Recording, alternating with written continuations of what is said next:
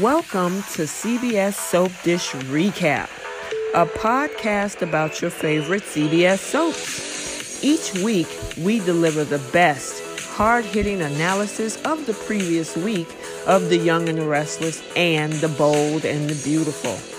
Now, here's your hosts.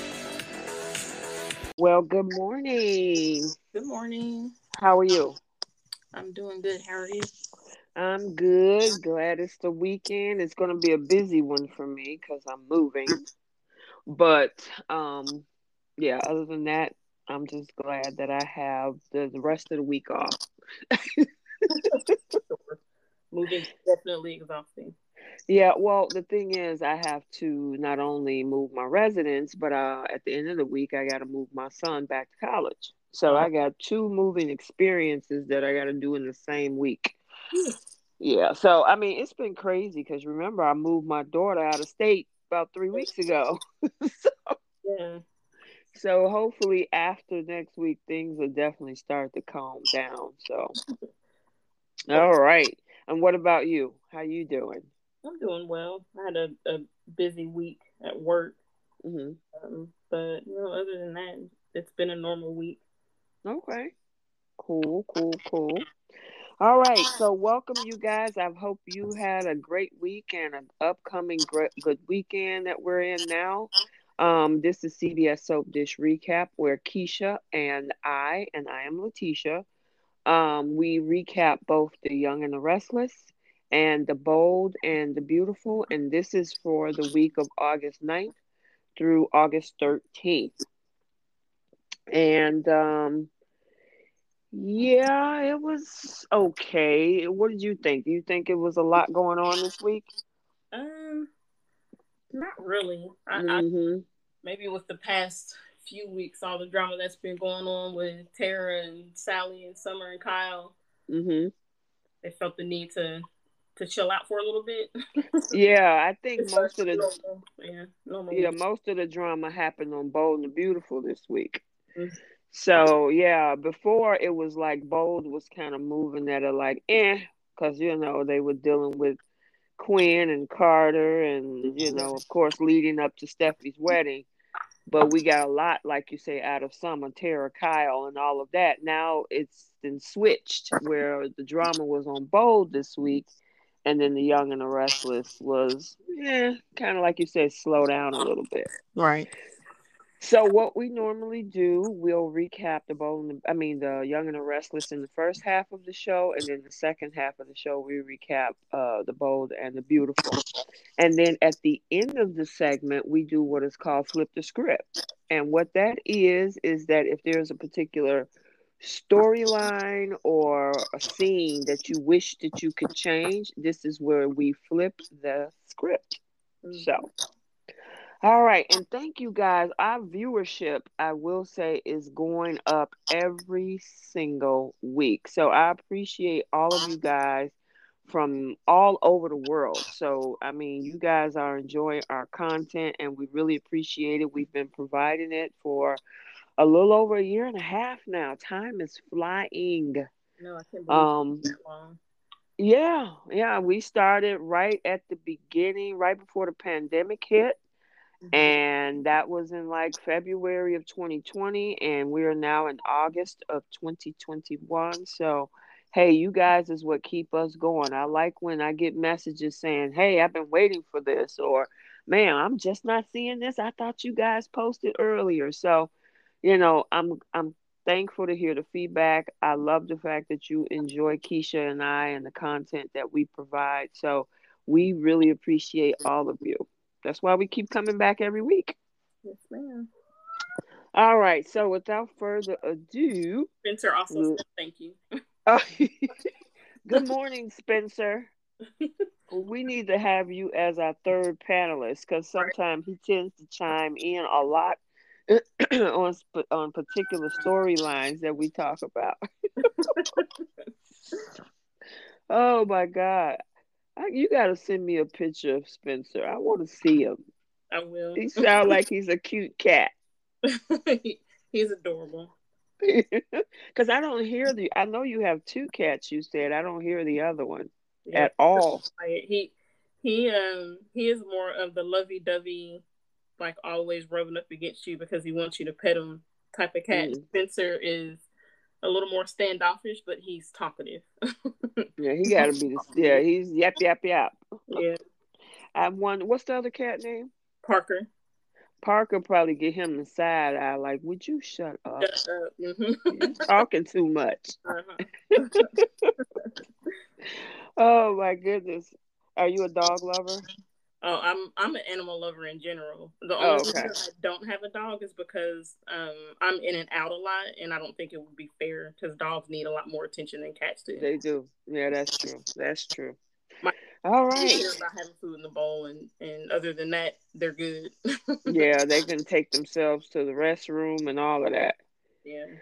All right, so let's jump into this recap. So, for the Young and the Restless for the week of August 9th to August 13th, Kyle and Summer decided to remain in Milan. Lauren fired Sally. Victor offered to plan Victoria's wedding. Ashland started chemotherapy. Victor suspected that Ashland was faking his illness. Nick walked in on Moses and Faith's first kiss. And then Rey launched an official police investigation into Mariah's disappearance. Okay, so where do we want to begin? Which storyline will we want to leave last because it's a little bit more meat to it? And which one you want to take on first because it's smaller? Um, we can start with the Summer and Kyle because it, that kind of wrapped up in early in the week. Yeah. Okay, gotcha. So I would say as much, and I sent you this message. I think it was over the weekend, maybe it was last weekend about Phyllis and her, or maybe we even talked about it on the last podcast. We did about Phyllis being self-serving in her actions um, on what her true intentions was. Was it partly, you know, and I think you said both. Yeah, it's partly to, you know, take those two girls down. Mm-hmm. But the ultimate thing was to get that get her daughter to come back home and it didn't work. Mm-hmm. And I don't know, but let me ask you, do you think cuz I thought she was a little over the top. I did this. It was me. It was I that solved this. Nobody wanted it's and I'm like, okay, we know it's you. Like it's too much. All right, Phyllis, we get it. Um, and then that whole conversation. Oh my goodness, because there was two. There was the uh the video chat with both of them, with uh Jack and Nick at uh the Grand Phoenix, and then the individual one that Phyllis had at uh Crimson Lights by herself. Oh my God, girl, I lost it that scene was so sad. What'd you say? Can you hear me? Uh, you said you lost it. Why did you Why did you say you lost it? No, that scene that Phyllis had at Crimson Lights with Summer. Oh, okay. Oh my God, I was like, I was her three weeks ago. oh. oh. yeah, that was. I I did feel bad for Phyllis. You can yeah tell that she Mrs. Summer and she wants she wanted she really wanted her to come back home, but she yeah. got to go and not make her feel she doesn't want to make Summer feel bad for deciding to choose her career and mm-hmm. build on her future and not come back to Genoa City. Yeah, but I mean, she kind of took it out on the men though, because she took it out on Jack and Nick, and the you know Nick. I mean, Jack was trying to you know, take it in stride for a minute and she was like, But what about I mean, she got into an emotional stance about it. Mm-hmm. I think that's where I drew the line because I got the, the, part about your child moving away. Okay, I, I connected on that. Yeah. But to tell, I, I don't think, especially knowing that you know your child put themselves in a position where they can be successful to say i want you to come back home and go back to what you were trying to progress from i think that's incredibly selfish i agree yeah she um I, I, I, I feel like she did definitely overreact in this situation. Mm-hmm. Um, and she needed to revert back to basically what she told Kyle when Summer first left is that, you know, she's trying to build her future. And by mm-hmm. that job out there, that's definitely something that is going to set her up in the future. Right. She's seizing a good opportunity. So, you know, why make her feel bad about that? And eh, because you want her to come back to small little Genoa city. To sit up under you and hang out with Lauren. I mean, it's like there's no way. Like right now, the, that was one of the reasons that um, my daughter moved out of state because she got a better opportunity, better hours, same company that she had here, but it was a better position for her to go there. How would I look to say, yeah, but you need to stay here just because I need to keep you close? That's not fair. I mean, and especially with them being at that age in their 20s, where it's like okay you got to set yourself up for your future. This is what you like and phyllis said you know the same thing. All of those things that i built into her to be now she's using them and now you're feeling some kind of way about it. Right. And i remember having that same conversation with my sister. She said listen this is what you put this this is what you planned for her. This is why you told her to go to college and get her degree and go into this and that you set her up for this. Now she's fulfilling that purpose. So, I mean, I know I'm kind of tagging the two situations, but it would be it's incredibly selfish for for me to been preparing you know your kids for doing something like this for all these years and then when once they get that because it's not in the same space that you are in that you're going to be mad about that or be selfish and say i don't understand why you can't come home. The other part of Phyllis is that I didn't like is her saying, I did all this for you. I did all of this for you. I'm like, uh, you don't have to be pa- uh try to throw that in her face and use this leverage what to make her feel some kind of way oh my god yeah you're right you did this for me okay i'm coming back home right you know i thought that was crazy yeah, I was kind of by the the end of the second conversation she had with Summer, um, mm-hmm. when it was just her and Summer, I was I was over the her sadness of Summer not deciding not to come back home. So it was mm-hmm. going to hear her continue to rant about it to Jack and to Nick or whoever mm-hmm. in her talking. It's like Phyllis, just let it go. yeah, let it go. I mean, it's unfortunate that they, you know, Summer came out the winner in this deal. She got the job of a lifetime. She's in one of the biggest fashion cities in the in the world, and she got her dude back. Yep. So what's the problem? Just because she ain't sitting up under you? Right.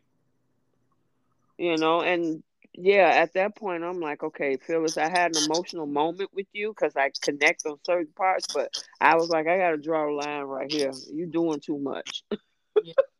Little, I, I feel like um, she acts like a spoiled brat at times when she doesn't get what she wants, and that's what exactly situation. Like all of the whining that she was doing, mm-hmm. and Jack, like all of the, it was like temper tantrums, and I'm like, she sounds she literally sounds like a five year old kid who didn't get the toy that she wanted in the store. Exactly. exactly. So that did you have anything else on that interaction? Because then I wanted to move on with something else with Phyllis. Um, not not necessarily with Phyllis, but there were mm-hmm. there's a couple other things I want to talk about as far as in okay their situation of moving in the line. Okay.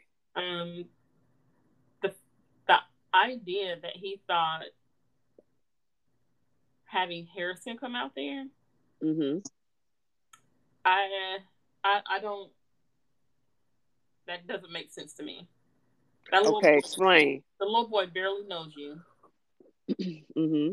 And you're wanting to take him away from the only father he's ever known his entire life to a, a whole other country, regardless of what Ashland state is, he's still he's still in the condition right now where he's able to take care of Harrison.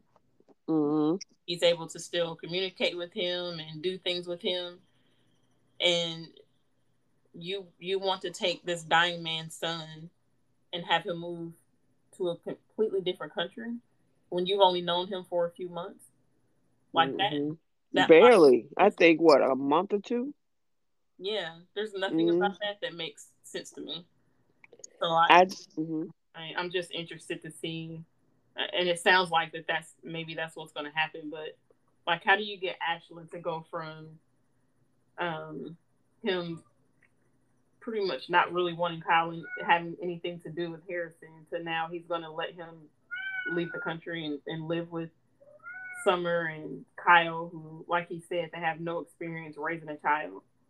Mm, okay, yeah. I mean, I agree with you.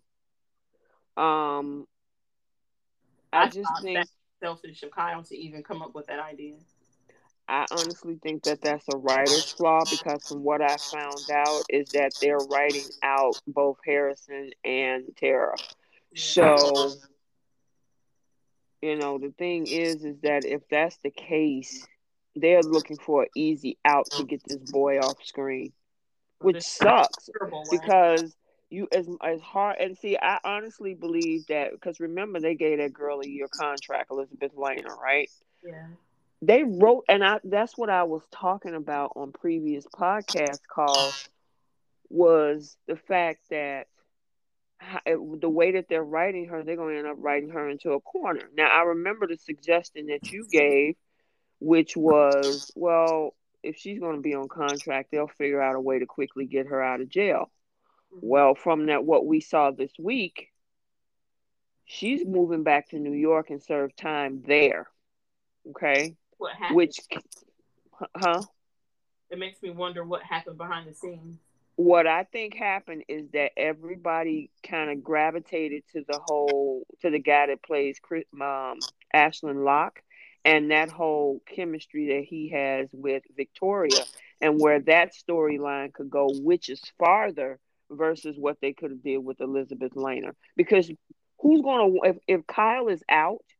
Because I think when they put her on contract, Michael Mealor wasn't out yet. But once he ended his contract, I mean, that would have, because originally, if he had stayed, they probably would have pursued that relationship, which is what it looked like it was going to be anyway, because of the the subliminal messages and the nonverbal communication and the looks and stuff, which is why Summer was leaving as well you know, to go get away from that situation. But I think what happened when Michael Mealor realized that, you know, I guess whatever contract negotiations didn't work, they were like, well, what are we going to do with this Tara character? She's ostracized herself throughout town. Nobody wants to deal with her. So what's the trade off? Let's keep the guy that plays Ashland Locke, twist the storyline with him, and sh- and ship the whole Tara storyline and her son out the door. I feel like so I, mm-hmm. they could easily transitioned her over to being in the middle of the storyline with Ashland and Victoria, though, or even getting into more trouble with Sally. Like, I don't feel like there was absolutely nothing that they could do with her character. Like, I, I mean, but that's but that's what look at what we got going on with the whole Mariah storyline. It's just terrible writing. I actually had a. We'll talk about that later. I don't, don't want to jump ship on this one, but if they say, you know what, out, you know, the, the writers are like, okay, you know what, the tour, the Tara storyline is out. We lost Michael Mealor. Let's let's see if we can get the guy to play Ashland Locke to stay. We got more meat with that we can twist that up, maybe throw him a miracle cure, and then he takes over Newman Enterprises, which is what they seem to be hinting toward, which is what Victor's whole speech was about. We'll get into that too. But yeah, I think they did a quick write out by saying, you know what, we're gonna ship ship him out when we're done. We can't do nothing with that storyline and call it a day. And uh Hunter King just announced that she's out. at Young and the Restless as of yesterday. So, because we've been waiting for that. I feel like and, on the Tara character too easy. What you say? I feel like they gave up on the Tara character too easy. easy. Of course, because that of course line with Kyle, I feel like, like yeah, that was that was a good storyline, but mm-hmm. I feel like the, they could have built a storyline around Ashley and Victoria and that relationship even better because, in my opinion, Tara fits and looks better in that area than she did with Kyle and Summer because she, to me, she seemed too mature and a little, I don't know, older than them. Mm-hmm. Be mixed up in a triangle with with those two in that storyline. Yeah, so I I feel like Tara and Victoria would have been mm-hmm. a matchup as far as them being rivals than Tara and Summer. Because that just seems like an adult picking on a kid, basically.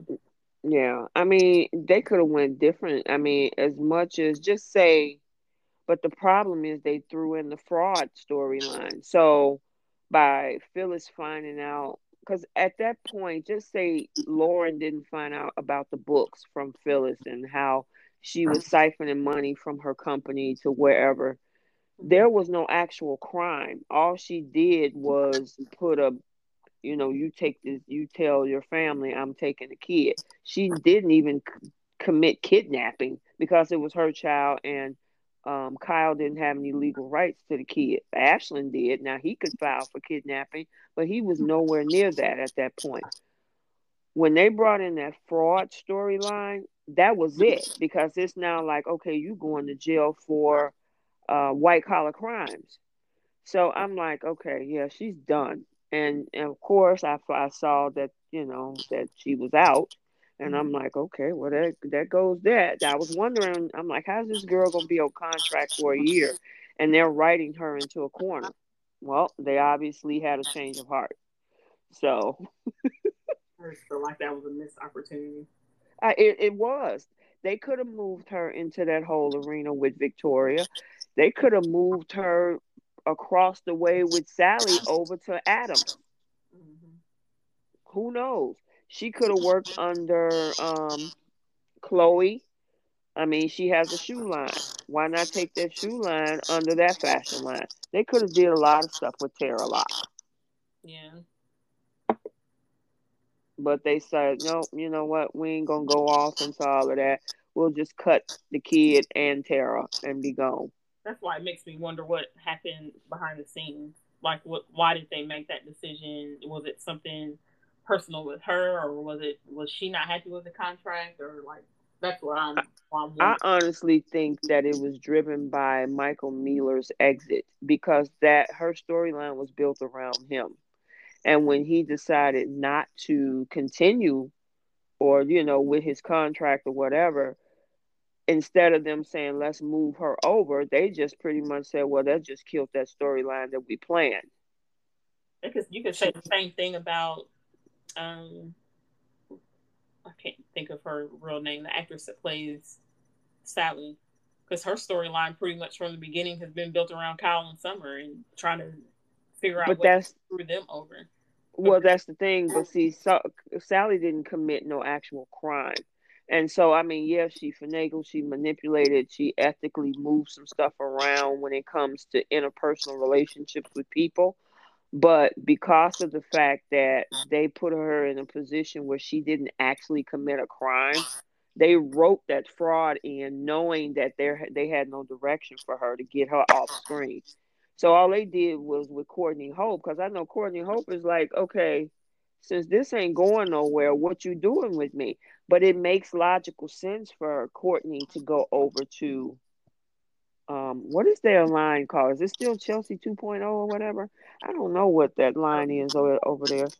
But um yeah, they just was like, up, oh, all we got to do is cut to the right and put her right up on the Chloe. She wanted to be a big designer anyway. Let her let Chloe give her autonomy. That was too easy that, yeah, for her. That's, that's what I'm saying is they were able to figure out another place to move Sally when they could have easily they could have easily made the same excuse of, well, we kind of built her storyline has been built around Kyle and Summer since she got here, and since both of them are leaving, and we got to figure out a way to to get her out because why have her here?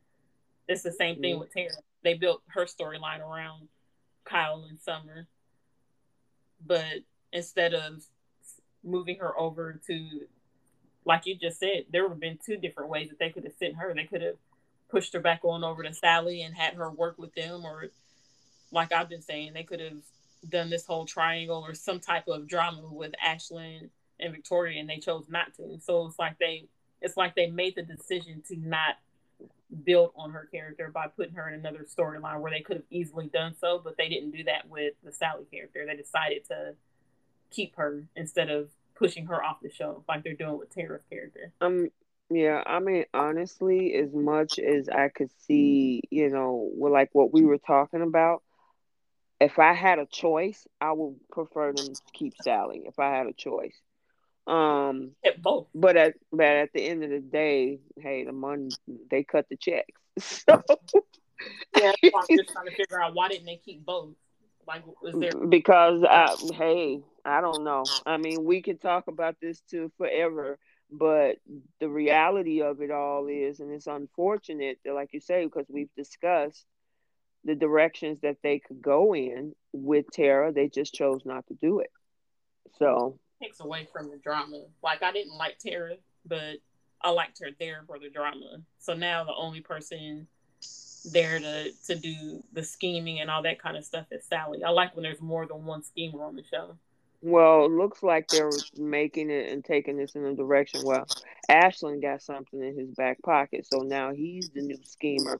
I honestly believe that by Victor having that conversation yesterday or Thursday, about his intentions, mm-hmm.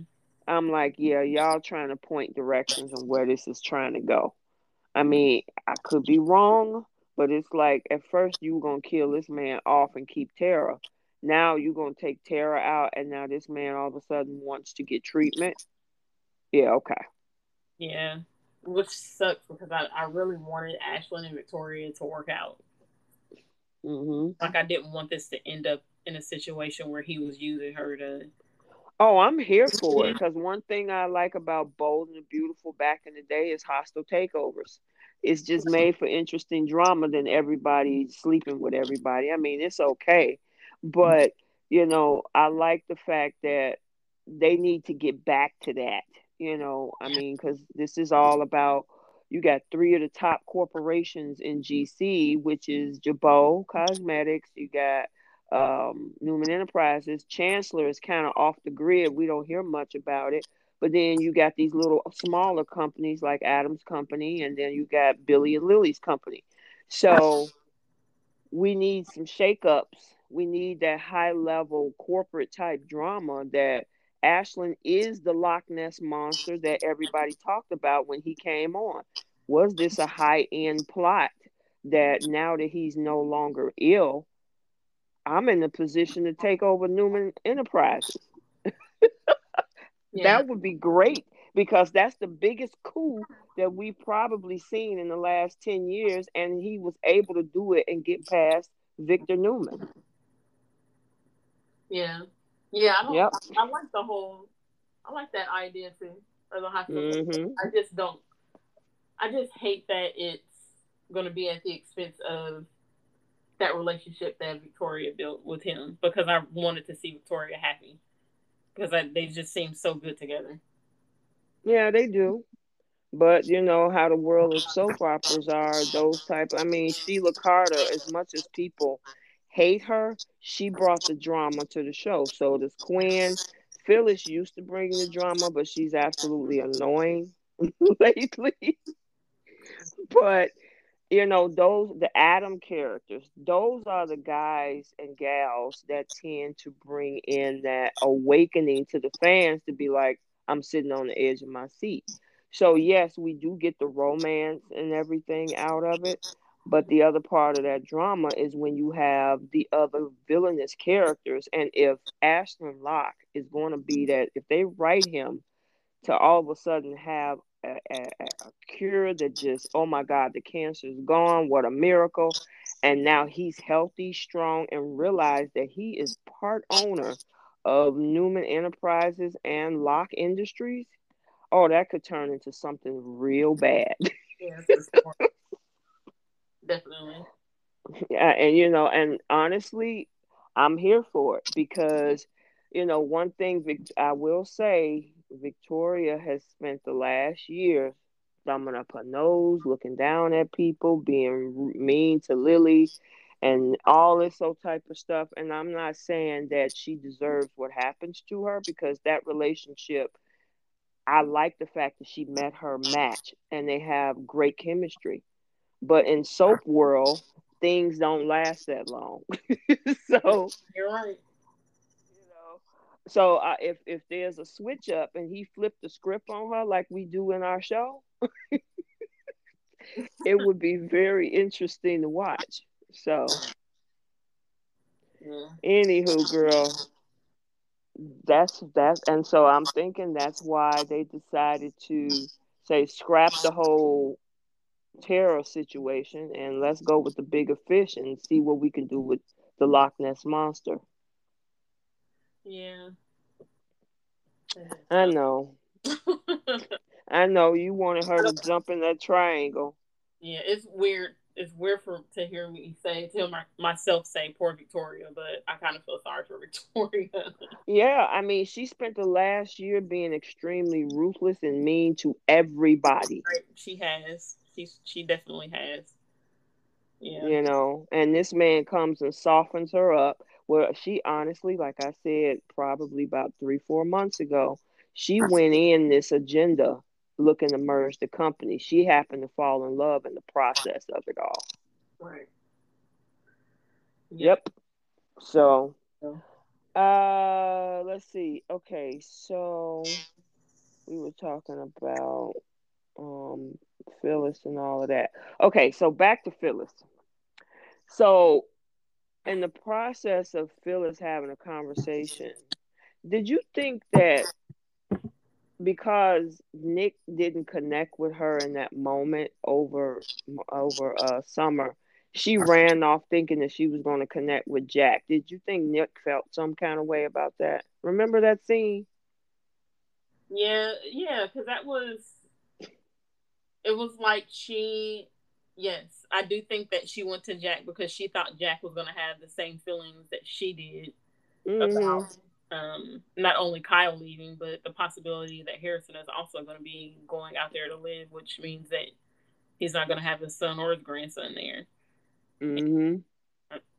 And, Jack, I mean, Jack kind of was a little more um, empathetic to how Phyllis was feeling, but he still was wasn't anywhere near, you know, dramatic about it as she was. Right. Yep. I was like, you gonna run off to connect with Jack because you didn't get the emotional response from Nick. But Nick is also Summer's father. Right. So I mean, it's not like you was talking to a perfect stranger. She always look at Summer as my daughter, and it's like that's Nick's daughter too. Yeah, you know. I, I, guess I just don't understand what she wanted in that moment. She just want did she want someone else to be miserable and, and unhappy about this situation? Of course, like of she course. is, and that's like that's it because that's all you're going to get out of it. Like even if Jack says to you, "Oh gosh, yes, this is horrible. This is the worst day of my life. My son isn't coming back. Oh, poor me, poor you." And then what? They're still they're still on the line. So mm-hmm. I don't. Yeah. That yeah, I think I messaged you and I was like, she is she's getting on my nerves this week. I mean, seriously. I mean, you want somebody to subscribe to the emotional state of mind of selfishness that you're in. I'm mad because my daughter chose the better life for herself and she won't come back home because I want her to go shopping with me every week. And it's like, and Nick is like, you know what? I understand where you're coming from, but she has to make the best decision for her. And then she gets mad and run off and goes to run with Jack. And I'm like, really, Phyllis? So again, she's being like you just said earlier, Keisha. Mm-hmm. She has this bratty mentality. I need to get what I want. She didn't get what she wanted in that moment with Nick, which is the reaction that she expected him to have, and she go and ran off to Jack. Right. And then she thought she was gonna get the same reaction out of Jack, and Jack was like, "Yeah, I'm gonna miss him," but they gotta live their life, and then she kind of get mad at him too. Yep. And it's like, girl, every everybody don't have to agree with your state of mind that you in. Right. Girl, mm-mm. I was so over Phyllis. Like I said, I had I, I connected with her on the moment of her daughter having distance between them. I get it, but all that other stuff that she was doing, I'm like, you doing too much. Girl, yeah, please. Um, yeah, I'm over. And then I'm over. I was over that. I mean, it's like you you need to go go get some some go talk to somebody. If you having an a, a, attachment issues with your you know your daughter or whatever because she's not there, and it's to the point where you yelling at people and getting mad at people for not sharing that same mindset, you need to go talk to somebody about that. Right. You know, I mean, seriously. Um, and then she take it a step further. So they're at society, her and Jack having a conversation. Adam comes in and she's pissed because Sally has moved on with her life. Right. And it's like, how is she sitting over there laughing and kikiing it up with Chloe? Why, my daughter, here she go. My daughter is away. She had my daughter gone and you know, and she's over there like nothing's ever happened. And I'm like, and Jack is like, would you stop staring? yeah. What was your thoughts on that? I just again, she just she needs to let it go. Um, like, is she gonna spend the rest of her life approaching Sally every time she sees her in public, or um, approaching the people that are talking to Sally, and and then running down the list of things that she did to Summer to try mm-hmm. to get them to, you know what I mean? Like, mm-hmm. find something else to do, Phyllis. I don't like you know Sally. What? I don't like Sally either right now, but like, she she you got your payback. She was exposed. Jack doesn't want anything to do with her. She lost her job with Lauren, so like just le- let it go. and then and at the same mm-hmm. at the same turn, Sally also needs to let it go because she you know, you're going to regret ever doing this to me. And so I don't know if that means that now Sally, it, I feel like it's a circle with her. She does something, she gets caught, and then now she wants revenge on that person that caught her doing what she was doing. And then now that happened before the Chloe job offer, right? Uh, I can't remember. I think that was yeah, because they ran into each other before Chloe offered her that job, and that's when that happened. But Chloe told her, listen, I you, now that everything is on the table, I know everything about you. You mm-hmm. just got to disregard that, and I'm gonna make you a star. So that's where, at this point, Sally needs to just let all that mess go. yeah, that's else. what I'm hoping she does. yeah. So, um, yeah, but I will say I gotta give props to Adam in that moment I was expecting I, to be something more than that when you told me about it. I'm like, that's I listen. I, well, I mean, everybody's a reaction to things are different. So, of course, how you see it is going to be different than maybe how I saw it. So, it's understandable. but Phyllis, I mean, she was speechless. And when he turned around and she was, he, you know, of course, she was describing how could she bounce back on her feet after everything she's done. And he was like, Oh, so he she's just like you, I guess. You speak about Yeah. I mean, I seriously. Was, I, I, was expecting him to like lay into her or something. I'm like, dang it. but oh I get gosh. Okay, well next time I'll just let you get the full effects of it. And then you come back like and anticipating say, it. Oh my goodness. well, it look, it hit me like that. So I don't know. It, it hit with me like that. So I don't know. Okay. Uh, next time I'll just say, just okay. So next time I see something that I find interesting, I'll send you a message and say, "I want you to watch this scene and tell me what you think." Okay, and I'll do it that way because you came in looking for, I guess, something major, maybe because yeah. I thought it. I thought it was pretty cool. I mean, I loved it, but to you, your reaction was like, "Oh, okay." Yeah, was, and that's understandable. Good with like the he's he's good with his one liners and and not that that wasn't a good line like it was, but I thought I thought he was just like gonna go in on her or something. But I, well, I mean, I get where you're coming from. Right. I, yeah, that's you know, I, I it needed to stop her from talking. Yeah. I mean, please stop. Yeah. Um, but yeah, I thought that was pretty cool. So, did you have anything? Because we spent Girl, we spent 40 minutes on Phyllis. oh, yeah. yeah, we got to move on. we got to move on. Okay, so uh, let's move on into the whole Sally arena because, you know, she was left pretty much destitute. She had no job, no man, no nothing. Mm-hmm. Um, Chloe recognized who she was. Um, and Chloe wants to wanted to offer a job. Of course, Phyllis tried to stop her, but I'm glad that Sally was completely transparent about mm-hmm. everything that has happened and yeah. allow Chloe to make a decision. Go ahead. Yeah, I, I was just gonna say, I, me too. I was glad that she was upfront with her about everything and didn't hide anything or leave. I don't. She didn't leave any details out or any of that. No, so. nope. Which is and, what she should have been doing with Jack all along. Yep, she should have you know, but she was so, I, you know, that's why they say the truth will set you free. Mm-hmm. it definitely set her free because Chloe had no place to judge either. And I right. think that conversation landed on the right person in that moment. Sometimes you can put conversations like that and it's like, oh my God, you did that? Oh, wow, that is just. Whereas Chloe has done, she shot some folks she has done some crazy things herself. She just came off of being an accessory to attempted murder herself. Mm-hmm. So that whole situation was lightweight compared to the stuff that she was into. Right. You know, which she was like, you know what? Who am I to judge? Hey, I've been where you were. I don't know. If, hmm. Chloe's been worse than where Sally was. She didn't try to kill no. Well, wait a minute. She did try to kidnap Flo. Yeah. Well, she, she, did fake the illness. She didn't try. She did do it. She did kidnap Flo.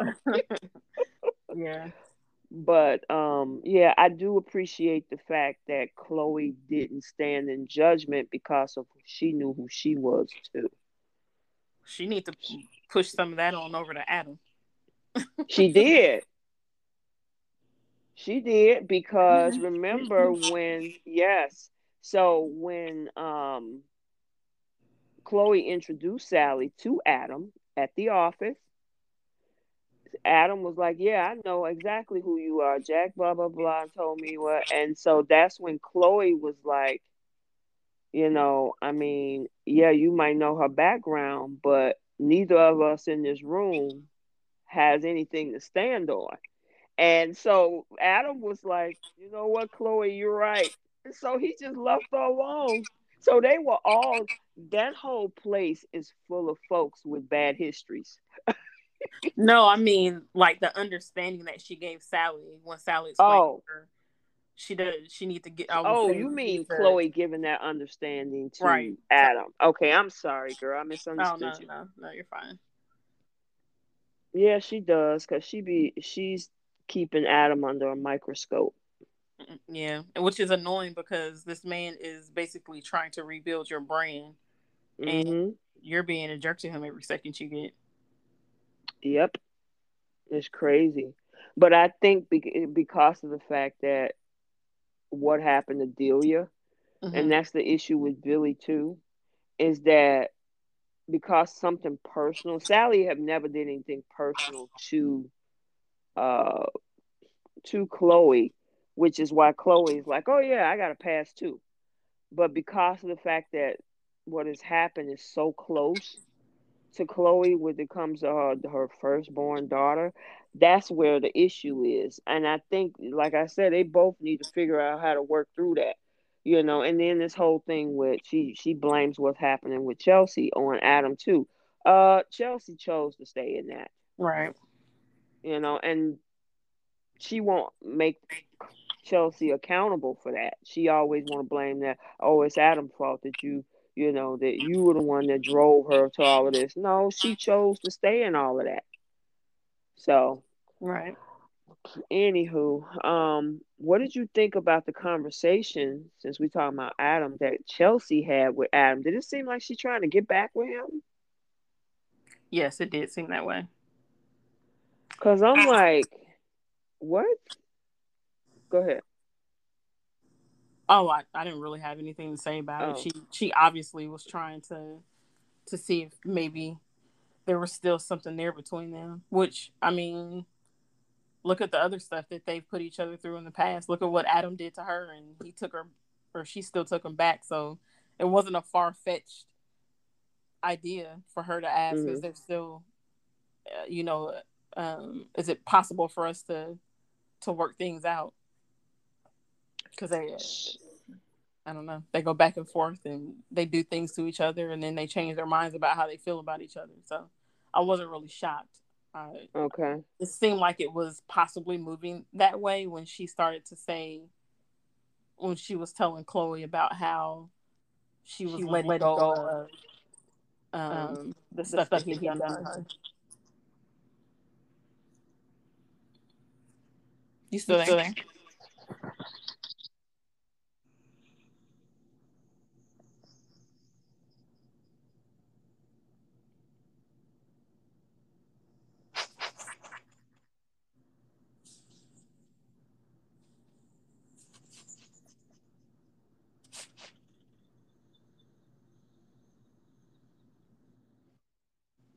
Okay, I don't know what happened. I have on my earpods, and I mm. think my earpods switched off of my iPad, which is what I do the uh, platform on, and switched over to my phone because I started hearing music, and I'm like, "What happened?" yeah, I was getting feedback from like I could hear myself talking. Yeah, that it was. I think it was my iPods because I have all Apple products, and what happens is is that if I have my earpods in, it'll it'll connect to the nearest thing that's open, uh, and uh-huh. my phone opened, and it connected to my phone instead of the platform that we were on on my iPad. And I'm like, wait a minute, what happened? Sorry guys for that uh, technical difficulties. We got that fixed, and I, I you were talking. So what were okay. you saying? I didn't hear it. Uh, so I was just talking about the. You asked me what I thought about um, Chelsea. Yeah, yeah. Adam, if there was a chance that they could get uh, things could work out again between them, and my my thought on that was I wasn't really surprised that that question came up because it seemed like she was going that direction mm-hmm. um, when she was telling Chloe how she was kind of letting go of of the anger that she had towards him Mm-hmm. Um, and then like they've they've done this to each other in the past, where one does something to the other, like they absolutely hate each other, and then next thing you know, they want to be together again. So I was a little I guess I was more surprised that Adam completely closed the door on her and said no, like that's not gonna happen. Yes, he did. He's like, mm, I'm sorry, we we're done. Yeah. Now, this is my thought. I'm thinking they're taking Adam into a new romance. Mm-hmm. And uh, the romance that I actually think they're going to pursue, I don't think they're going to put him with Sharon. I actually mm think they're going to put him with Sally. I wouldn't mind seeing that. Me that either. Interesting. Because bringing her onto the firm, and plus Sally's sister Chanel, I think they say her name is. I'm like, okay, what happened to Coco? Yeah. Yeah, where did this girl come from? yeah, she got an. Uh, it's uh, I forget, is it Chanel or something? I forgot the girl, Chanel Spectra or whatever. Um, they're bringing this other girl in, which that goes. But you know what? That's that's interesting because like you say, they could have kept Tara instead of bringing this new girl on. I don't know. Anywho, yeah. Now that we bring, now that we talk about that, um, but I would be here for it if they put Sally with Adam. Me too. That would be interesting to watch. Yeah. Because she has a fiery personality, he has a dark personality. Since they're not going to put him with Sharon, Chelsea is obviously now out of the question. And that will create a triangle when Chelsea comes back. Because mm-hmm. Chelsea is coming back to work for the company. Mm-hmm. Yeah, so, that would definitely. Ooh, yeah, that would that would be good. Yes, it would. And just say while she's been gone, him and and and Sally has now made this whole relationship grow. Mm-hmm. And now here come Chelsea. You know, like, well, what is this? Because remember, in Chelsea's head, it's always been Sharon. Right. Well, no, and now it's Sally, and she worked for the company.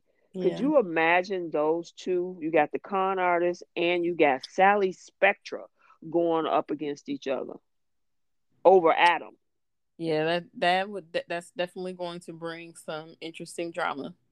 It would.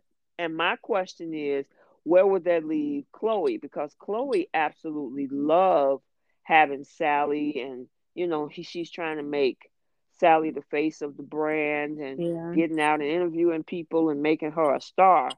Chelsea is definitely going to feel some kind of way about that. Yeah, because her best friend and her ex. Exactly. Writers, are you listening? You need us to come over there and tell you what to do. Get some ideas, give you some ideas. Girl, I would be so here for that because I've not been in a triangle in a very long time. I mean, it was an imaginary. Well, I don't know. I mean, that whole uh, Sharon Chelsea thing. Okay, whatever.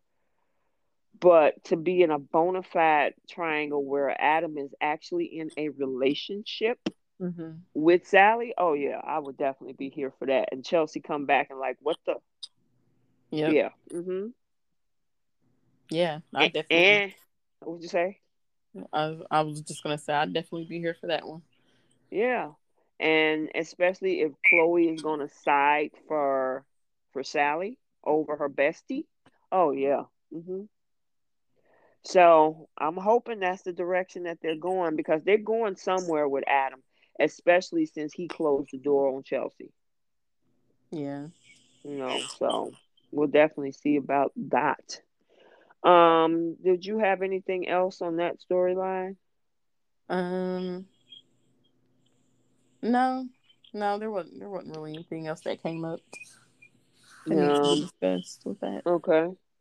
Um, then let's just uh oh, let's talk about Nick walking in on Moses and Faith's first kiss. So I missed that.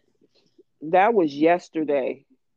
I saw I saw them. Um, I was kind of watching my watching it on the go because mm-hmm. I knew I wasn't going to get home until late last night. So I saw Moses and Faith were hanging out at her house or at mm-hmm. her grandparents' house at, at Victor and Nikki's house, and they were swimming. Mm-hmm. But I missed I missed Nick walking in on them kissing. Well, they walk. He walked in on them kissing at Chancellor Park. Oh, okay. Because that's where that kiss happened. Okay. So I missed that. Yeah, they went for a walk, and you know, uh, this is where Faith was like, I don't want to no longer take it slow. I want to be more than friends. And he was like, Are you sure he really wants to be more than friends? And then they start holding, playing with each other's fingers. And then next thing they went in for a kiss. And then Nick came around that corner. what did you say? he was like, What is going on here? And that was all we got. Oh, snap. So I must have that I must not have finished the entire episode yesterday. Yeah, that, scene so. was really quick. Okay. Um, I mean, you you would have gotten the bulk of that scene of of uh, Faith and Moses talking, mm-hmm. but that kiss and him coming around the corner was like ten seconds. Oh, gotcha. Okay. Mm-hmm. And well. then they turned around and looked, and of course, Faith looking like a deer in headlight. And then that was all we got.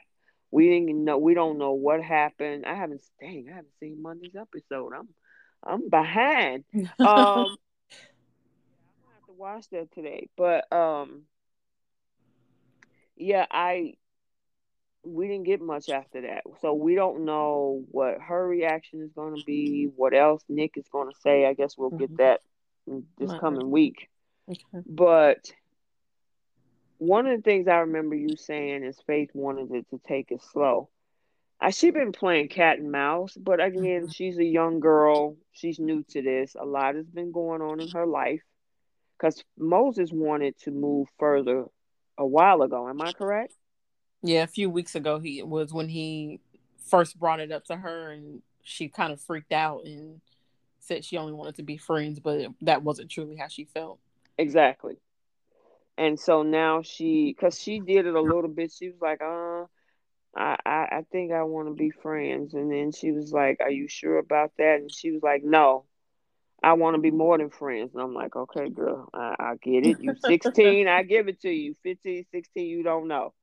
But um, yeah, so finally they decided to do that. And then the kiss happened and Nick happened. So, okay. And that's all we got in that scene. Um, do you think he's going to overreact? Nick? Mm-hmm. Just your um, perception. I don't think so because Nick Nick likes Moses. Mm-hmm. And I, I think if it was a kid that he didn't like, like if there were issues there with Moses, he probably would, but he likes him. So I, I think he's gonna have like a stern conversation. Mm-hmm. But I don't think he'll overreact just because he knows him and he knows Devon and he knows he's a good kid.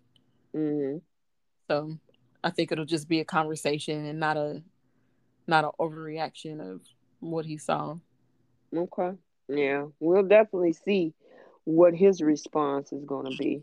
Yeah. So um let's get this whole Mariah situation out of I had a conversation with a guy on social on Facebook the other day Mm-hmm. And his statement was, "This storyline makes no absolute sense whatsoever."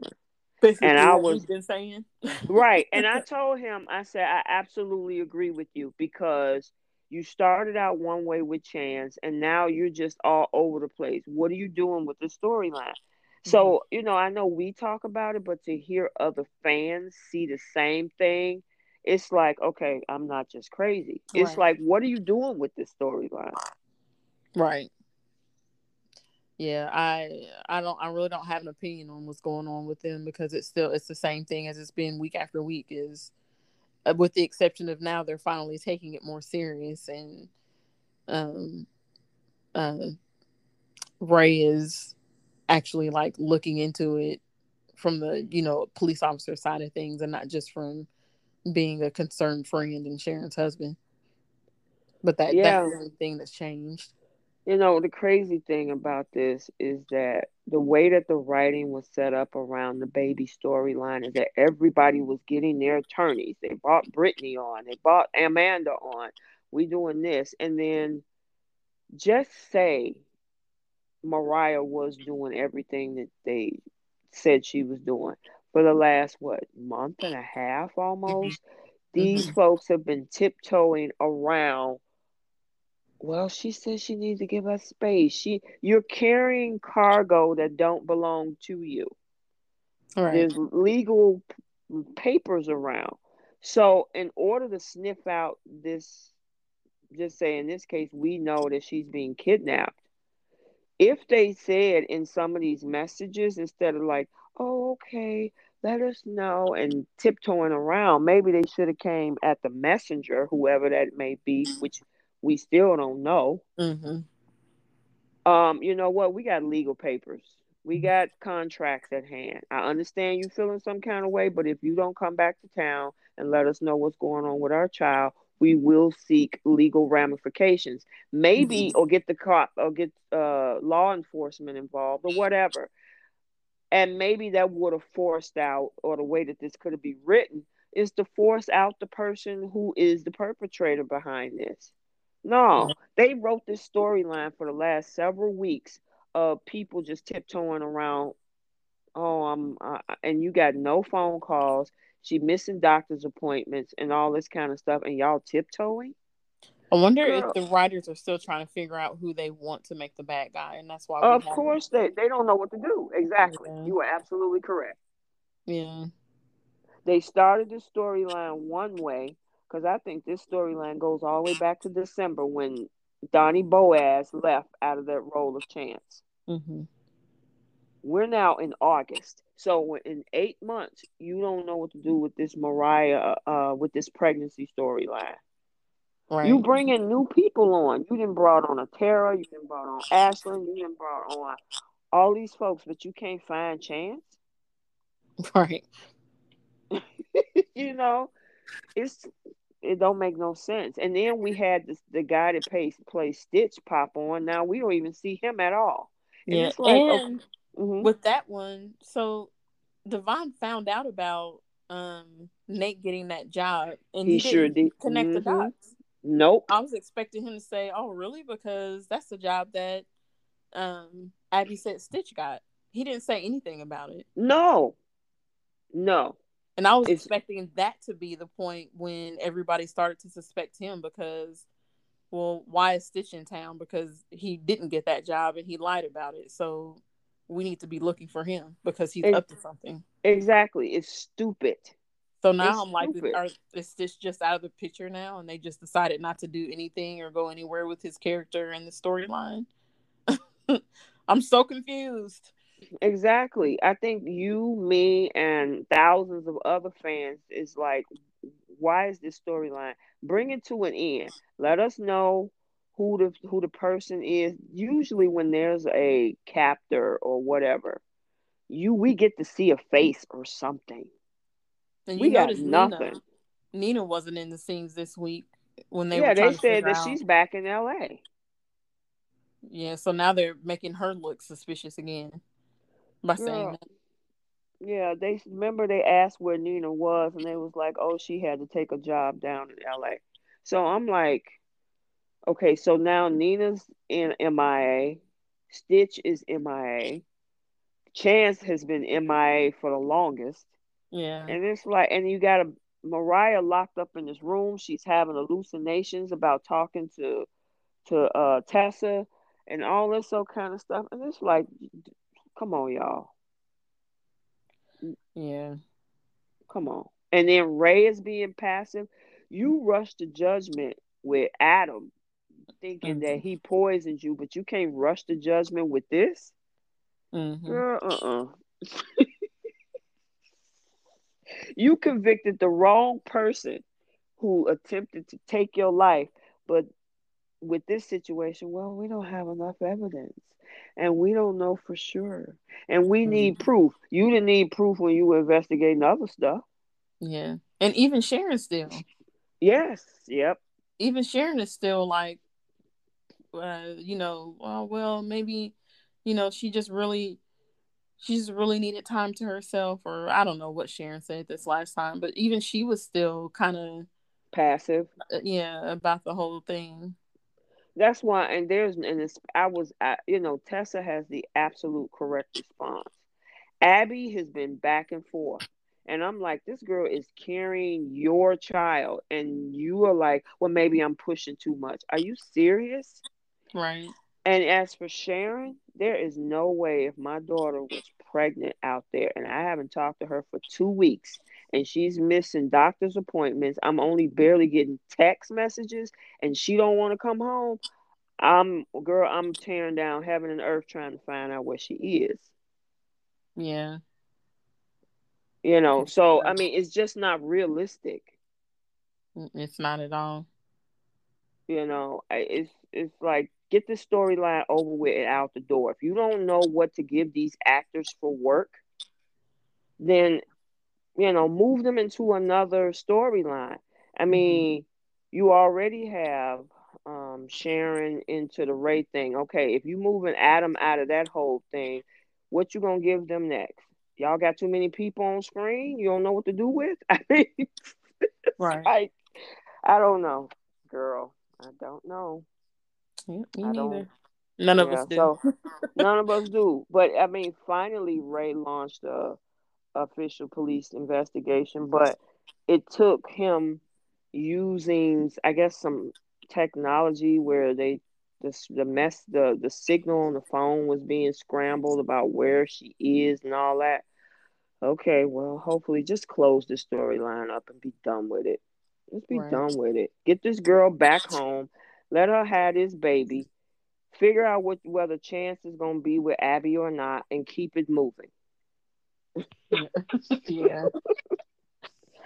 All right, and then we got. Did you have anything else on that girl? Nope, nothing at all. Okay. The last part of the storyline is Victor, Victoria, and and Ashland Locke.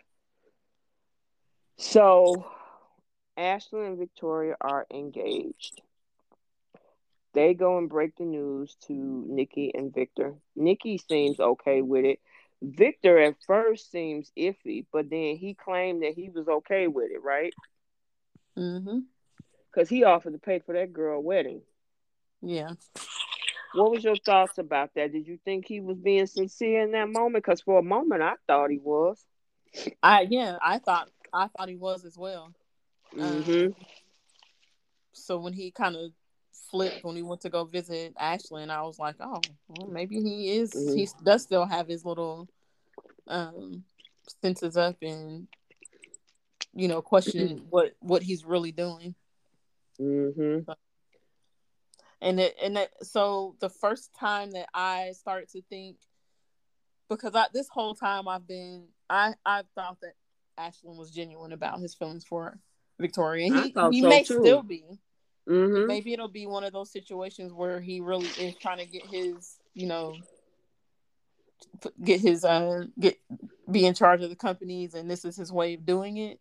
Mm-hmm. And then, like during the process of him doing that, he actually did fall in love with Victoria. But the first time that I really like started thinking that maybe he was using her, um, was when she offered to take. I think it was when he offered. She offered to take him to, or to go with him to his doctor's appointment, and he was adamant about. No, I don't. You know, I don't need you to come. I'll be fine. Blah blah blah. And then she was like, "Well, just at least let me drop you off." And at first he said no, and then he was like, "Okay, you can drop me off." Mm-hmm. So that him like I guess not wanting her at the appointments is like I wonder if he's doing that because he's not really getting treated for anything. Yeah, that's and and that's why I'm saying. They're dropping clues and hints. Yeah.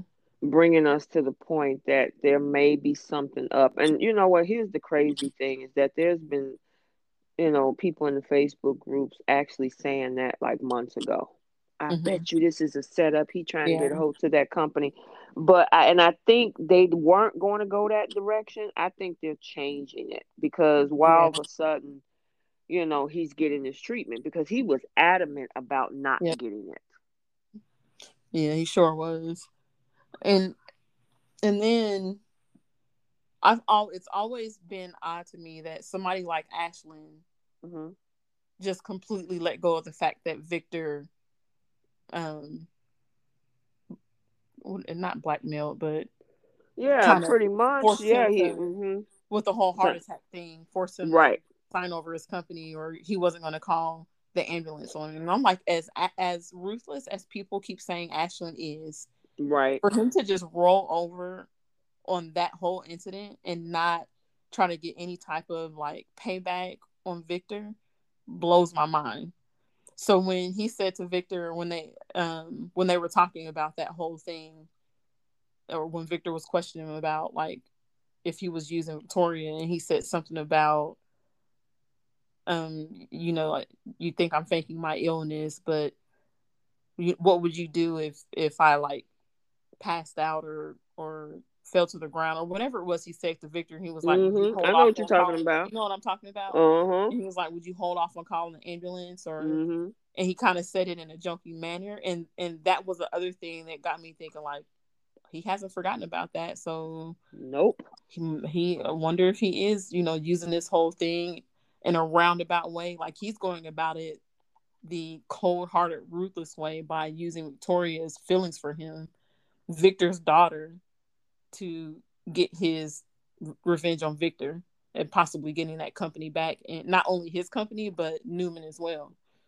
hmm I mean, the re they brought this guy to the show calling him ruthless and I mean Kyle used to say it all the time. He'll chew you up and spit you out. He's ruthless. They call him the Loch Ness monster blah blah blah blah blah. So we haven't seen that yet. We haven't seen that. Exactly. Mm-hmm. We've seen Tara, but we haven't seen Ashland come in as this, you know, this monster that the the writers introduced him as. Right. Would it be possible that this is the monster coming out that we haven't actually seen yet? And that's why I'm like, I'm when we were talking at the beginning of the of the show, ah, it wouldn't surprise me. It yeah. wouldn't surprise me. I mean, that would be the biggest hostile takeover because he, I mean, it's one thing that he took down Victor's company, but he used his daughter to do it. Do it, yep. That's Victor, crazy. Victor, neither Victor nor Adam will let Victoria live that down if that's the direction that this story is going into. Well, here's the crazy thing because I was wondering why he switched up so fast last week on Adam because Adam wanted to come and intercept that whole thing. Remember last mm-hmm. week? And he was like, "Nah, don't touch that. That's my daughter. You need to check. You know, look out for your sister." And Adam is like, "But, but, but," and Adam and Victor is like, "No, no, no." So, and I mean, Adam took a step back and said, "All right, pops, I'm gonna let you have that." Yep. I would love to see if this went down and Adam come up in there and stand up at the Newman Ranch with his arms folded and looked at Victor like, "What?" we could have cut into that to protect the company.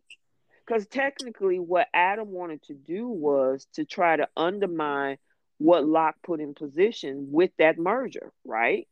Right if that has happened, that would have gave um, that would have gave Newman and Newman Media ultimate control, even with the Locke Industries merger in place, right? Mm-hmm. But because that didn't happen, that allows Ashland to pretty much have free reign. So by Victor telling Adam, "Nah, dude, you gonna take a back seat on this one," if this all unfolds like the way we're talking about right now, Adam is gonna be looking. He's gonna be in the catbird seat at this point. Be like, pops, I told you should have let me handle that, but no. yeah, you wanted me to. Um. Okay, gotcha. What time is it? Okay. Okay. Um. Yeah, you gotta. Um. Okay, it's ten eighteen. Okay, down there. Um, yeah, you gotta be um you know, he had to be prepared for whatever happens out of this. And if the fallout means that he loses Newman, mm-hmm. Adam ain't got nothing to say. But hey, I, I tried to help you with that one, but you told me to step take a step back and look out for my sister. Oh, okay.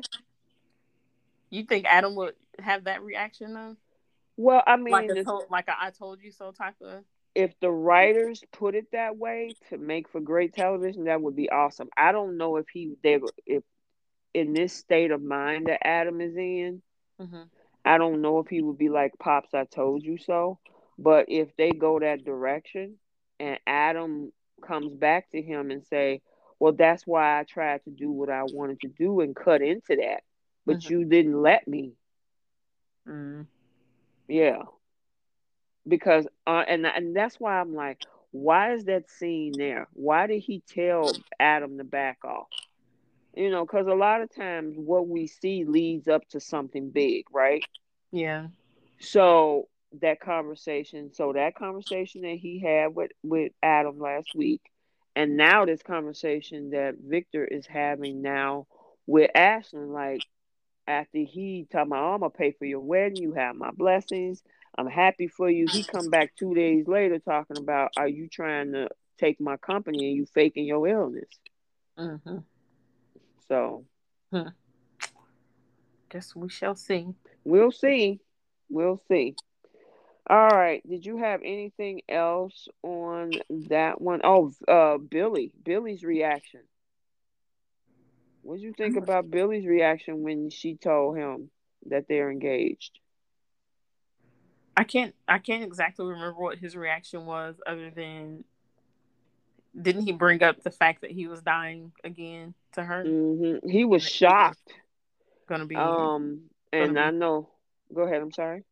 Oh no, I was just gonna say that she's basically she's basically putting herself in a position to be hurt. Yeah, pretty much.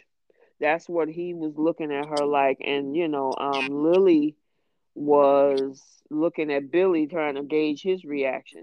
I mean, this whole thing, I will say, is very fast. Yeah. Um, and the you know, I guess I don't know. I, I we talked about this, and then we're gonna move on to bold, unless mm-hmm. you got anything else. But I just don't. The whole thing about her moving her kids at that house to move this guy in, and then she's almost, in some cases, don't even want to go to work. You know, he had to tell her, "You need to go to work." I understand yeah. you want to baby me, and look, ain't nothing wrong with nurturing your sick husband, or in this case, fiance. But you just merged two big companies together. Who's running it?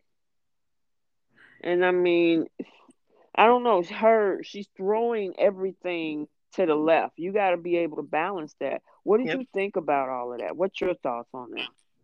I I definitely still the thing about her having her kids move out so Ashley can move in is that one still throws me off. Yeah. Mm-hmm. That you make that type of move. But I mean, yeah, he's right. She's pretty much I feel like she's almost losing herself in him. Correct. Because everything is about him. Mm-hmm. Um, because of, you know, his health.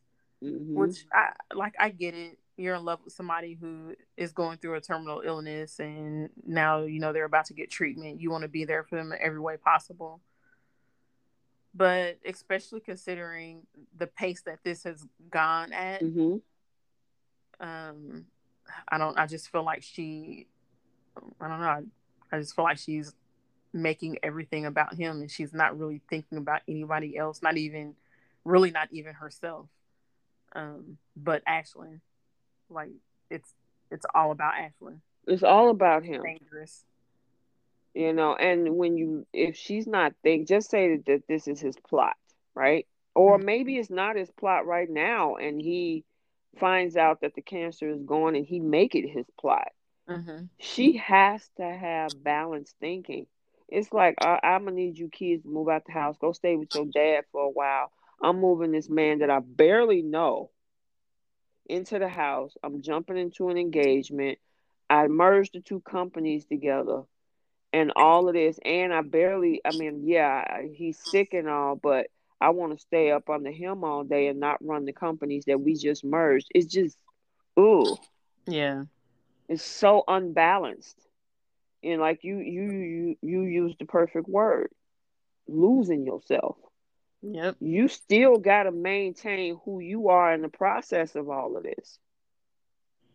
You right. know, so which is which is odd for a woman as strong as her. Yeah, but when you for that's why love is a powerful thing. You mm. have to manage it, and you cannot use it through the eyes of rose-colored glasses because if you don't balance yourself and see you know because people can move you faster than what they want than you want to. And when you flying in the stars you realize like dang i ain't got nothing to stand on. I'm about to fall straight to the ground and crash and burn. And i'm not saying that happens with every relationship. My own that's a whole that's my relationship channel. So we're not to go over there today. But just in this theory you know she has to stay grounded in this process you have two children who are not babies. They know what's going on. Right. And you got a business to run.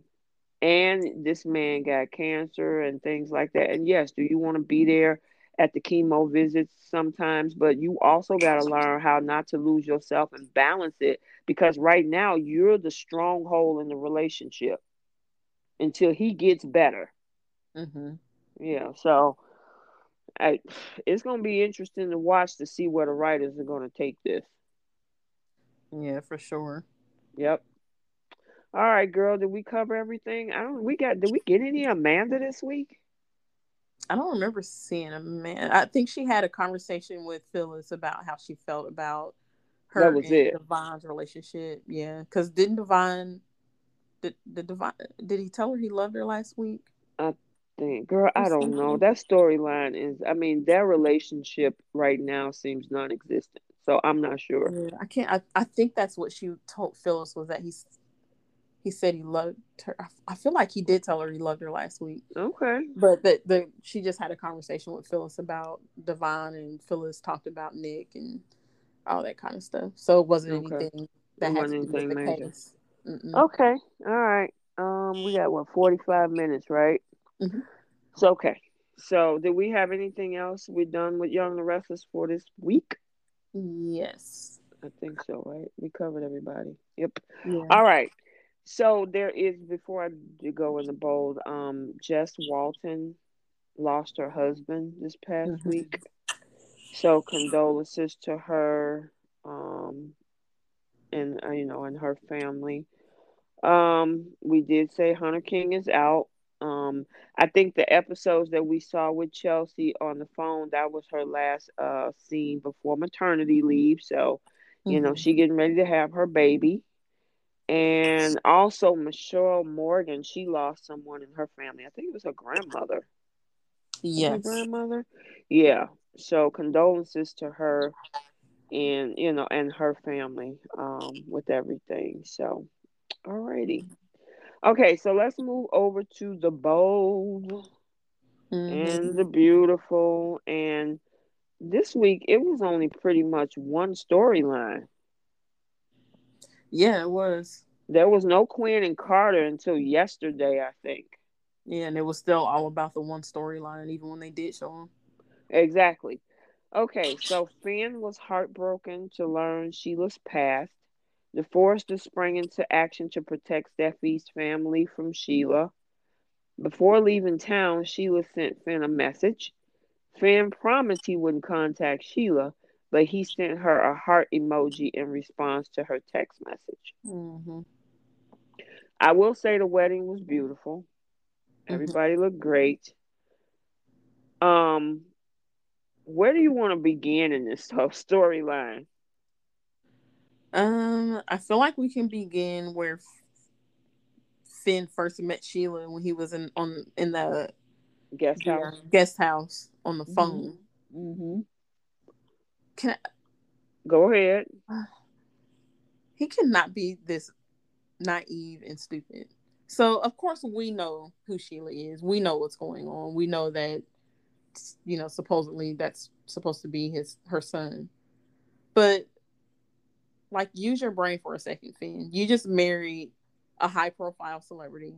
It was um basically advertised on social media that you guys are getting married did you not for one second think this could be some crazy stalker fan of the Forresters that broke into that broke onto their property and is possibly using me to to get to them or you know is obsessed with Steffy or you know what I mean? Something like you're just going to take this woman's word for it that she's telling you that she's your mother? And then happily bring her back to the house and introduce her and such when you have no absolutely no proof no inkling of who this person is? You're just going to take their word for it. Yeah and that's a writer's flaw because they forced this situation quickly for him yeah. to push this in. Because any other strangers first of all how sheila even get on the property yes sheila has been a um a factor in the forrester family of not a good one at that she I would think she would have been banned from the property. How she get in there in the first place? Right. We never got that. She's hiding in the darkness. And like you say, the other thing is, why couldn't Finn go upstairs and change his clothes? You gotta go all the way outside to a whole other house and and, and change your clothes yeah. to take a phone call. Yeah. That didn't even make sense. Yeah, I, I, I mean. Like, why didn't you just go upstairs? exactly. I mean, the kids and stuff was upstairs. He could have went upstairs to do whatever himself. That the Forrester Mansion is huge. You had to go to a whole separate house on the property to do that. Right it's just that right that part right there just did not make sense to me. It didn't. You know, and like you said, to piggyback on your statement, this woman is a stranger. She comes in there telling you, I'm your mama. And you like, oh really? Oh wow, let's go. I want to introduce you to the family. How do you know this woman is telling the truth? Right. You had nothing she didn't come in with maternity papers, pictures of you as a baby, nothing. She just told you what it was and you drag her into the Forrester mansion. Yep.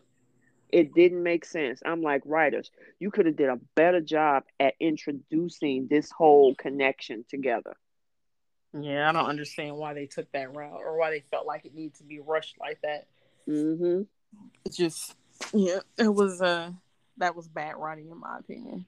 Absolutely. Like as a doctor, you don't. He he doesn't have enough sense, enough common sense and smarts to question. Eh, you know if this person is lying or not. Exactly.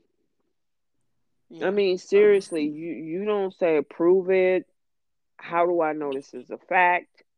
I'm not going to yeah. bring you into anything. I don't know. You just telling me something. Yeah. Yeah. Then, that. that mm-hmm you know, when he brings her there, he sees he's not reading the room. Like you don't you can't tell from the reactions that you're getting from everybody that this wasn't a good idea, that there's obviously an issue going on. Like it shouldn't have had to get to the point where they started explaining all the stuff that Sheila did. Like you can you can see in Steffy's face that she's like like she can't believe that this woman is in her in in you know Eric's house and he's still standing there like, well, what's going what what what's going on, or just explaining like, you know, this is amazing, blah blah blah, while everybody is looking at you in disgust and like shock and horror that this woman mm. is standing in the living room. You you can't read the looks on everybody's faces that this is not a good thing while you're, you know, explaining how amazing and um, and and that this is this moment is a miracle and whatever else it is that he's saying. You know what I mean? It was mm-hmm. just the whole thing was just it was it was terrible. It was, and the thing is, Sheila said to him, "I don't want to go in there," and you tell him, "Oh no, come on, come on, I, I need you to meet my my new wife," and she was like, "I don't think that's a good idea." That should have told him something too. Sheila Sheila knew what she was doing. She knew exactly what she was doing, regardless of how much he begged her to come in there. She she knew that going into that house was going to cause a stir, was going to cause issues and problems. Mm-hmm. She he didn't force her to go in there. She did. She she wanted him to. I believe that she wanted him to ask her that. She wanted him to welcome her into the reception. She was playing coy. Gotcha. Because it's not like he drunk her in there and threw her in the door. She could have easily walked off the property and said no, or have not shown up at the property at all. Like mm-hmm. if you really mm-hmm. felt that way, you wouldn't have even popped up on their property. Yep. Yep. And she's just standing there, like, even after they said multiple times, you need to leave, you need to get out. Well, let me explain myself, or let me let me just say something. And it's like, no. I, I don't know. Yep. Um I I don't know. I, I'm wondering well, first of all, the first thing they need to do now that this wedding is over is get a DNA test. Yes get a DNA test to prove that this woman is his mama. So obviously, they are going, the writers are going down this route that Sheila is his mom. Mm-hmm. Steffy now has to live with the fact that Sheila is his mother in law in theory.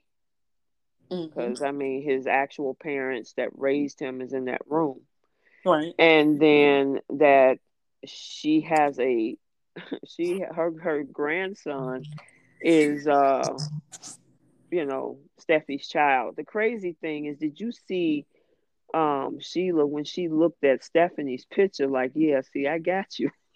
yeah, that little evil grin on her face. I know.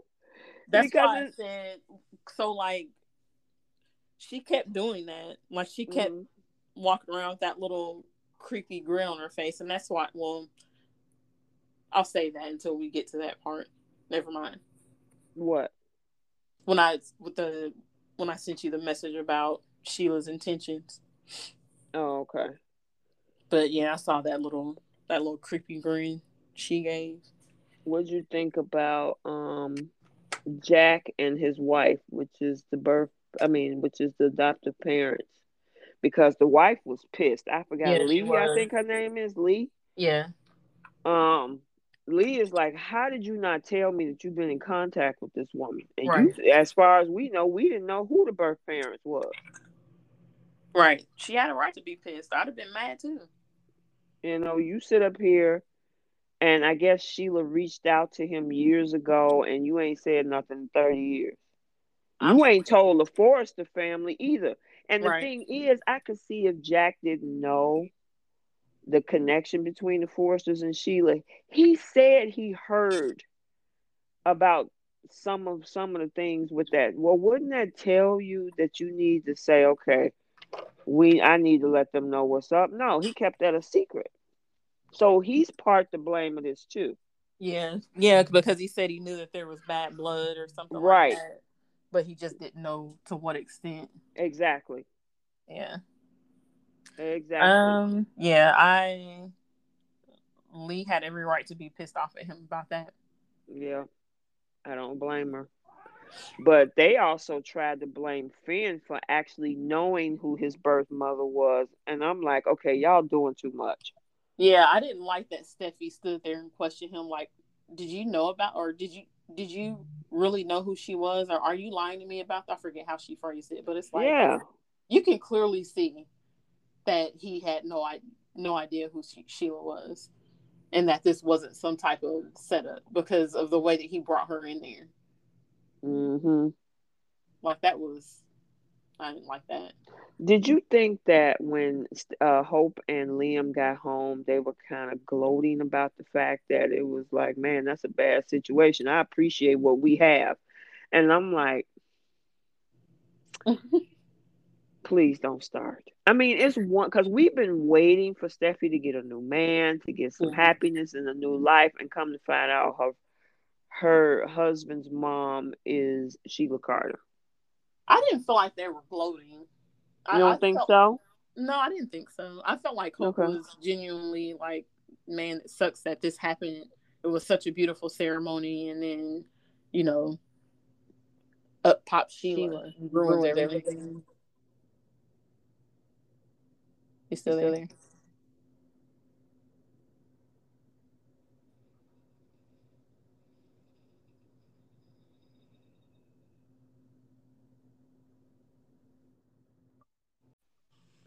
Okay, we're back.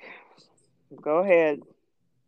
I was just saying I didn't I didn't really get the sense that they were gloating. I, I felt like Hope was genuinely um like had concern for what was going on and because she said it was such a beautiful wedding and then here comes Sheila, you know, ruining the reception. So mm I didn't I didn't feel like they were gloating about anything. Okay. All right. But um I, I what did you think about Hope saying that they should go get baby Hayes? And Liam was like, um, no, he's good. They got a whole bunch of people over there to take care of him. Yeah, because then Thomas went and got Hayes, right, and took him home to the, the babysitter. Yeah, and I think Paris and all of that was involved. but um I'm trying to think what else happened. Um they were definitely extremely outraged it's interesting that the writers decided to re um, give us a um what the, what's the word I want to use where they show different scenes of her flashbacks. past. Yeah, those little flashbacks and everything of the stuff that she did and mm-hmm. you know and of course Fran Finn is looking at her like oh my god who is this person yeah his face was priceless but yeah. there's a, still a part of him that wants to know who this woman is.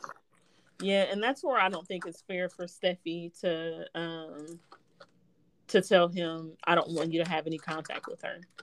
I, I don't know if she necessarily like worded it that way, but I felt like that was what she is expecting is like I you can't you can't have any contact with Sheila because of the history that we have um, that she has with our family. So mm-hmm. I like I I get that she doesn't want Sheila around Hayes. Like I can totally understand that and I think she has a right to tell him that. But I don't think she has a right to tell him um and I don't remember her specific, you know, exactly saying. But it was it's it's exactly it's similar to what you just said though, which was, you know, you know, you can have no contact with Sheila Carter, and that means no phone calls or any contact with her. Yeah, I don't think that's necessarily fair. I think, I think he should be allowed to. I think he should be allowed, with caution, of course, because of the history there to have conversations with her if that's what he wants to do. If he wants to, you know, learn more about her or, you know, her past, whatever. Mm-hmm. But I think that it's, I don't think it's unreasonable for her to say she's not allowed in, in my house or in our house. I don't want her around our son right now because mm-hmm. we don't know if she's still nuts. You know what I mean? They have no idea what she's been doing for the last decade, however long it is that she's been away from that family. So, mm-hmm. yeah, I don't know. Yeah, you know, um, even if she don't want Sheila left the house, I agree with you. You know, if he wanted to meet up for coffee to find out details about his mom, he should be entitled to do that. Yeah, for sure. He has to put that to rest because there's a going to be and then when you know especially if you and i can't i've never been in that position so i don't want to presume to listeners who's on our podcast that knows fully what it's like to be an adoptive child but i would assume and you know you guys can correct me if i'm wrong that those kids that do want to know where they come from who their birth parent is and they finally come in contact there i would say a large percentage of them would want to know why who are you there's a lot of who what wins and why mm-hmm. that comes out of kids wanting to know this situation and i think it's it's really um i don't know if i want to say selfish on on steffy's part to say you have zero contact with your birth mom mm-hmm. i mean it can be limited not at the house, not mm. around my around Hayes. If you want to talk to your mom, I can't stop you from doing that. That's your unfortunately you born by because one thing I will agree with Sheila because they was talking about how great of a person he is and you will you know he will never be like you. She turned around and she told them if it wasn't for me, he wouldn't even be here. That part that is partially true. I mean, yeah, but still. Like I no. but I mean, they tried to use that as a, a hey, listen, folks, you throw a dart, folks throw darts back at you. And so they threw a dart and she went there. And the thing is, is that um, if this man wants to know who he is, who she is, do he have siblings, which he does, mm-hmm the the family history, ha- medical history is are you a schizophrenic? Do you have mental issues? Because part of Sheila's history on Bold and Beautiful has been in psychiatric treatment. Mm-hmm. You know, James Warwick, who fell in love with her, was also her psychiatrist. So, is there any um, inheritance to any mental illness? He needs to know that. Oh yeah, for sure. So those type of conversations happen when you talk to somebody. And yeah. for Steffy to say, nope, you can't talk to her. Okay, yeah, I hear you, but you're going to have to put a limit and look what's happening. Because part of Finn wants to know who this woman is. Now he's sending out little heart emojis. Yeah, which I thought was a little weird. Like you literally just met this woman today, and you still don't know for sure that that's your mom. so yeah, yeah, and the writers need to go ahead and because everybody's saying that same thing. How do we know that she's related? There's no DNA test. The writers have to, and I don't know if they're doing it in the upcoming week, but they're going to have to put a DNS on the table to put that to rest. Yeah, for sure you know, because other than that, it's gonna be up in the air, and they just everybody's just assuming that this woman is his mama. Yep. Or you know, so uh, this is gonna be interesting. I'm glad we kind of got a little bit of a shift yesterday with Quinn and Carter. They they in their own little bubble. They are. yeah, they sure are. You know, and I just I wish he would go work for somebody else at this point because the way that the Forresters talk to him now, they used to and I understand, you know, coming off of the cheating thing, but it's like I'm gonna need you to do this now. I, I don't because they Carter was ready to resign and they was like, No, we want you to stay here. So if you asking me to stay, then stop treating me like crap. You know, that's what I'm I'm like, dude, either you tell them how to talk to you or you need to just leave. Right. Mm-mm. Yeah. I don't like how they talk to him. They, you know, they call him, we need your help. We need you to draw up this for, and I mean, okay, fine. Well, we got, look, and I put, I posted this in the Facebook group yesterday. I said they got rid of Quinn, but the trade off is that they gained Sheila Carter. Right. oh my God. It's like, yeah, y'all thought Quinn was the evil one and all that woman wanted was some love and affection from her husband, and she cheated on him, unfortunately. Mm-hmm. But that ain't nothing compared to what y'all got in Sheila Carter now. Yeah. Did you see Steffy slap the mess out of her and Kimberly Brown turn around? She threw her hair back like it was nothing. Yeah, I saw that. I was rolling. yeah. Cause you know she thought that slapping her that that was just going to be like, oh my god, humiliation. Girl, she threw that hair back like, and what? A slap? Mm-hmm. Yep. Yeah, I was cracking up. That was hilarious. But then when she went up in that uh forest talking to herself and she started laughing, I was like, Yeah, Sheila, I don't know. I, I you say you changed. I don't know about that one. She definitely has not changed because so that was that scene was when I was like, yeah, she's using Finn to get to the Forresters. Mm-hmm. She don't give mm-hmm. it. She don't care nothing about. I mean, maybe I, I won't say she doesn't because I'm mm-hmm. sure there's something in there that you know that's my son or whatever. She wants to get to know him, but mm-hmm. I saw that whole thing as that was her way of getting under the Forrester skin. Of course, because like I said, that man is what probably in his mid thirties, and you haven't said a peep to him about wanting to get to know him all this time. And now that you know that he's married to a Forrester, you want to try to basically weasel your way into his life. Well, because okay. that's because she that's all that she talks about when she's by herself. My son is marrying a Forrester. But remember when Jack came on, Jack has been keeping Finn under the radar. Mm-hmm.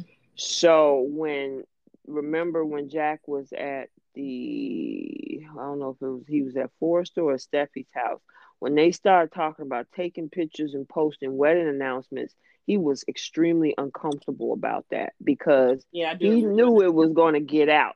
So I do honestly believe that she probably was trying to find him, but Jack was keeping him under the radar. And when they started making all these big announcements and stuff, it got out to the world that you know Finn. What what is his first name? Because Finn is his last name. His first name is John. Oh, okay, John Finnegan. That that he's marrying Steffy Forrester. Not only did she realize where her son was, uh, her son was, but she also realized that she he was marrying to the one family that she has an issue with. So she got a twofer in yeah. that process. Yeah, I'm still not buying it though. I feel like she's using him because she knows that that's a way for her to get back at the Forresters. Yep. Well, we'll definitely see because this def you know they killed all of the other storylines. The um, because I think they were chem testing. Remember, we were wondering what they were going to do with um, Paris and Finn. Mm-hmm. I'm wondering if she's going to be the catalyst and him not being happy with not being able to see his mom. And is that where Paris is going to link up and say, hey, be that? Because I'm like, why did they chem test him a few weeks ago? Remember, they give having her look at him a certain way yeah. and all of that. Where is that going to tie into? I wonder maybe, if they were dropping that. Maybe they dropped it. I don't know. I feel like we haven't seen it since that that scene. Yeah, There's maybe too many. Else. Yeah, I think folks obviously didn't like it. Yeah.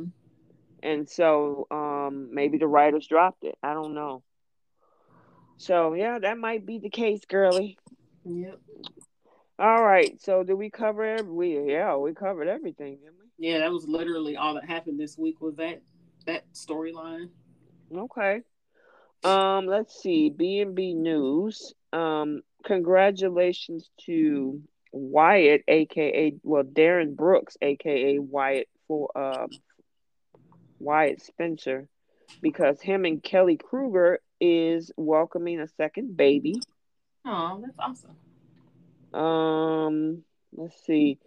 Uh, Karla Mosley had another baby. I didn't even know she was pregnant.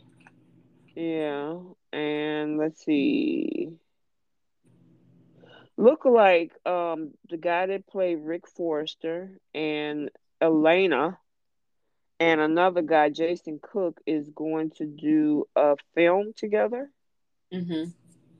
So that's interesting. And then also, for those that were fans of Kiara Barnes, her first episode of Fantasy Island came on this past Tuesday. I watched part of it and I'm like, this girl can act. She she got her hair cut, is short. She's wearing her regular natural hair. Mm-hmm she is actually partnered up with the same guy on the Bold and the Beautiful as her husband that played Xander. Okay. Yeah, I'll have to go watch that episode. So, just to kind of give you a prelude into her character, Fantasy Island is all about making your fantasies come true, whatever that may be, whether it's youth, health, um, love, romance, whatever, right? Mm-hmm. So, Kiara Barnes and Xander play this older married couple. They're older and and they're actually older uh, actors and actresses who she has terminal cancer. So the um, the wife who she plays, and she goes to fa- uh, Fantasy Island to experience at least one moment of eternal youth before dying. And so they go into this fountain of youth where they turn from this older, I think that they were in her, she was in her 60s or 70s, mm-hmm. and now she's in her 20s. And that's when Kiara Barnes em- emerged as her younger self. And Xander emerges as that her husband's younger self. Oh, okay. But her voice is nothing like on Bold it's just like I'm like, dang, I'm looking at a totally different girl. I had I, have been, you know what? I've been waiting for this because I wanted to see her outside of Bold and Beautiful. I know she was excited about taking on this role, mm-hmm. so I at least wanted to give her support and go over and check her out. So go over. It's on Fox every Tuesday night at it's eight or nine o'clock. I'm in the central time zone. So I think it's eight o'clock my time. So, so I huh? That would what make it nine o'clock our my time? Yeah, check your check your local schedules to get the exact time. I think it's eight, it might be nine, but it's in the it's in the late prime time. It's not like a seven o'clock showing. Okay. Yeah, so I thought it was pretty interesting. So I'll let you guys go over there check it out. But kudos to her for moving on to a new project. Yeah, that's awesome. Yep. So every Tuesday night on Fox is where you'll find her. Um. Okay. So um. Let's see. We got. We're about to end the sh- end the show because we got to get out of here in the next 15, 20 minutes. Um. Let me look at right quick. Uh, where is it? Okay, so for your flip the script, mm-hmm. what do you have? Um, on on Y and R, I my flip for that one is when Phyllis wants to talk to Jack about mm-hmm. the whole mm-hmm. situation of Kyle and Summer moving. Um, I wish I want Zach, Jack to tell her to like you need to take a step back and chill out and just let go of the fact that they're not coming back. Right. Because he didn't really do that with her. He just nope. kind of let her rant. So yeah. Oh, okay. And then um I'll hold a second. Oh, okay. um and then what you got for bold? on bold, I just lost my train of thought.